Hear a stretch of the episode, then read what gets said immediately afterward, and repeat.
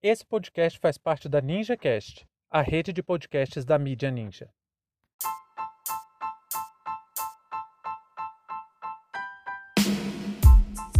A política de preços da Petrobras. Mais um aumento no preço dos combustíveis. Sejam bem-vindos e bem-vindas ao seu pontão informativo com análise e opiniões a partir de uma perspectiva histórica. Eu sou Arnaldo de Castro, em conjunto com Brenda Salzman, e hoje é dia 11 de março de 2022.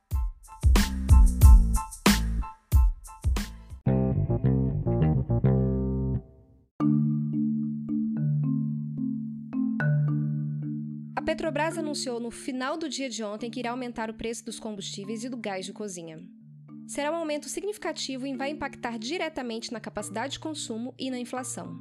A gasolina será reajustada em quase 19%, o diesel em 24% e o gás de cozinha em 16%. Com o anúncio desse aumento, a estimativa é de que a gasolina se aproxime de R$ 8,00 por litro e o diesel chegue a pelo menos R$ 6,42. O gás de cozinha pode chegar ao consumidor final com um aumento de até R$ 8,00 no botijão. Em várias cidades brasileiras foi registrada uma verdadeira corrida aos postos de gasolina. No Distrito Federal, filas quase quilométricas foram vistas, pois consumidores tentavam abastecer os seus carros ainda com o preço sem o reajuste anunciado pela Petrobras. Antes do anúncio, o presidente da República, Jair Messias Bolsonaro, tentou se esquivar antecipadamente das críticas e alegou que, abre aspas, no mundo todo aumentou. Eu não defino o preço na Petrobras. Eu não decido nada não. Só quando tem problema, cai no meu colo. Fecha aspas. Diante de suas declarações, podemos afirmar ou que Jair Bolsonaro não conhece as responsabilidades, poderes e possibilidades que o cargo de presidente carregam, ou que de forma covarde ele foge das responsabilidades que o cargo lhe atribui.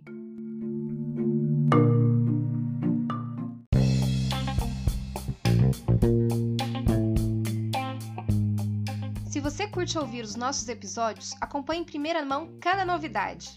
Segue a gente, ative as notificações no Spotify ou no seu player favorito e nos ajude a compartilhar esse conteúdo. O História Oral Podcast é uma produção independente e que só é possível graças ao seu apoio.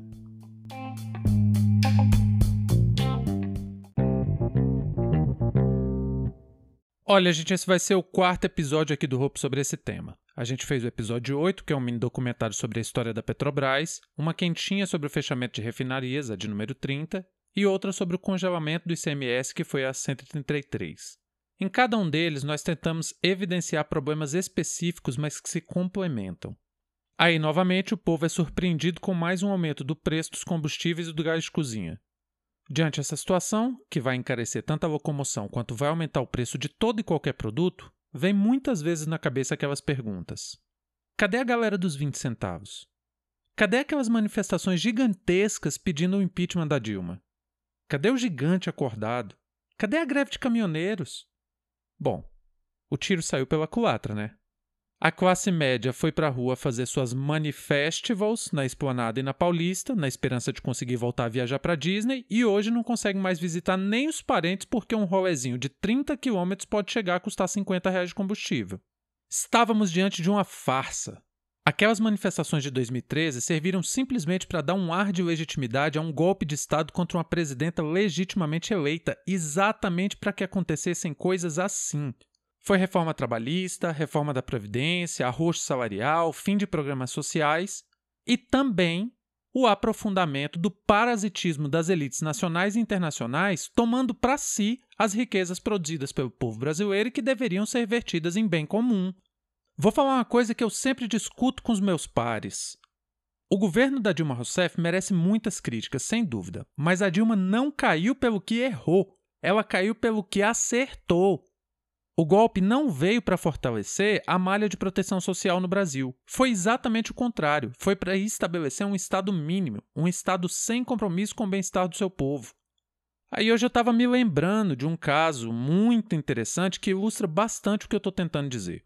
A Graça Foster, que era presidente da Petrobras, e o Guido Mantega, que era o ministro da Fazenda, foram processados pelo Ministério Público Federal com a alegação de que eles atuaram com orientações dadas pelo governo federal, ou seja, pela Dilma, para segurar o preço dos combustíveis. Olha isso nas palavras do MPF. Abre aspas. Em realidade, eles atuavam segundo orientação do governo federal que intentava segurar a inflação. Fecha aspas. Sim, é exatamente isso, Ministério Público.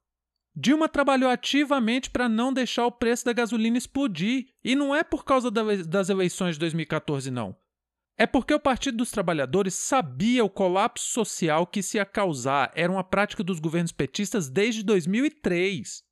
Nós vimos um golpe de Estado acontecer para garantir, entre tantas outras perversidades, entre tantos outros ataques a qualquer tentativa de construir justiça social, também esse golpe veio para garantir que a Petrobras fosse fatiada, extorquida, vendida a preço de banana para parasitas do sistema financeiro, e assim a empresa fatalmente deixaria de ser um elemento de controle de preços.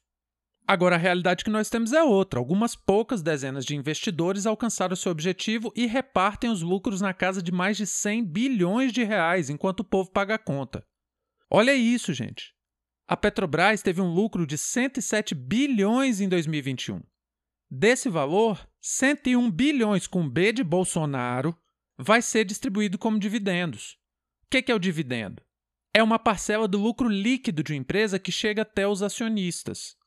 Ou seja, por causa do preço cotado de acordo com a variação do dólar, esses acionistas vão levar praticamente todo o lucro que a Petrobras teve em 2021 Lucro conseguido com nós aqui embaixo pagando o dobro do que pagávamos de gasolina no governo da Dilma. Nós já explicamos que isso acontece porque os governos petistas, além de investirem em extração de petróleo e refino de combustíveis, ainda manteve, mesmo com duras críticas e perseguições de instituições como essa do Ministério Público e da Lava Jato, uma política de preços autônoma, independente, que visava o abastecimento interno e não a ganância do mercado financeiro. Porque veja bem, se o preço da gasolina no Brasil é cotado em dólar, quando o dólar sobe, os lucros dessa gente também sobem, porque os lucros desses investidores são medidos em dólar, então eles vão ganhar muito mais. Mas se a empresa pratica uma política de preço sem considerar a variação do dólar, em um momento de crise, como essa disparada agora do preço do barril do petróleo em função da guerra promovida pelos Estados Unidos contra a Rússia usando a Ucrânia, a Petrobras tem capacidade de segurar o aumento dos preços sendo um elemento de contenção de crises, e esses sanguessugas não conseguiriam aproveitar a variação do dólar para lucrar com a miséria do povo. Pessoal, e hoje mais do que nunca eu gostaria de pedir a vocês que curtem nosso trabalho, que se puder, dê uma forcinha aqui pra gente. Se você quer ajudar, pode dar seu apoio lá no Catarse. Pode contribuir com qualquer valor assinando nosso projeto no site catarse.me/história. Mas também tem outras maneiras de ajudar. Hoje mesmo mandamos um tweet lá no perfil do Lula pedindo para ele nos ajudar com a divulgação dos nossos episódios. Claro, gente, que eu não tenho a menor esperança de que o presidente dê um retweet aqui no Hope. É difícil, muito difícil um comentário nosso ser notado entre milhares. Mas você, eu posso pedir e contar com seu apoio. Nos ajude a divulgar. Compartilhe. O História Oral é feito aos trancos e barrancos na tentativa de levar informação de qualidade, segura, atual e confiável. E mesmo que a manutenção de um projeto como esse tenha um custo alto, nós pretendemos nos manter firmes e fortes, porque a verdade tem que ser buscada, ela tem que prevalecer. E isso só vai acontecer com um amplo debate, e esse é nosso objetivo. Então, se puder, curta, compartilhe, mande esse episódio nos grupos do WhatsApp. A esquerda precisa aprofundar sua rede de solidariedade.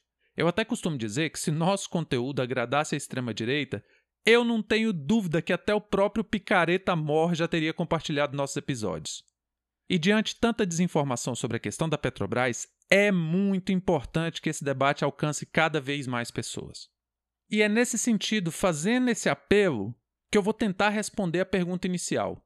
A gente tem que quebrar essa indignação que está nascendo contra a própria esquerda, contra os sindicatos, contra os partidos de oposição fica parecendo que as grandes manifestações lá de 2013 não acontecem de novo porque esses atores não querem, e isso não é verdade. Os petroleiros estão em manifestação desde 2016. Não é de hoje que deputados e senadores de oposição estão denunciando isso. O Jean Paul Prats, por exemplo, senador do PT, está tentando, numa luta quase mitológica, aprovar leis para conter o aumento dos preços dos combustíveis. Tem muita gente lutando e se dedicando. Tem muita gente, muitas organizações levando debate à informação. Agora, se vocês esperam cobertura 24 horas da Globo contestando a paridade internacional de preços da política da Petrobras, pode esquecer. Se vocês ouviram o episódio sobre impeachment e crime de responsabilidade que nós fizemos, vocês vão entender que essa gente está toda do lado do Bolsonaro. Essa gente tem a mesma visão do governo. Os grandes meios de comunicação e as grandes empresas estão apoiando a gasolina a esse preço. Não esperem que o agronegócio e as empresas de transporte patrocinem de novo os caminhoneiros para fazer greve. Existe sim um gigante acordado e em luta há muito tempo, que é a classe trabalhadora organizada e em luta constante pelos direitos do povo. Mas quando o professor faz greve é chamado de vagabundo. Quando o petroleiro faz greve, a Globo diz que é sem motivo. Por isso que insistimos que não adianta nada fazer número em manifestação promovida por playboy que vai para a Ucrânia fazer turismo sexual. Nós temos sim é que fortalecer nossos sindicatos e associações trabalhistas. Temos que dar força e consciência à classe trabalhadora para que defenda seus interesses. Temos que fortalecer nossos canais de comunicação independente. É uma luta de classes, pessoal. E as oligarquias, mídia hegemônica, elites e parasitas do sistema financeiro estão contra nós. Fim de papo.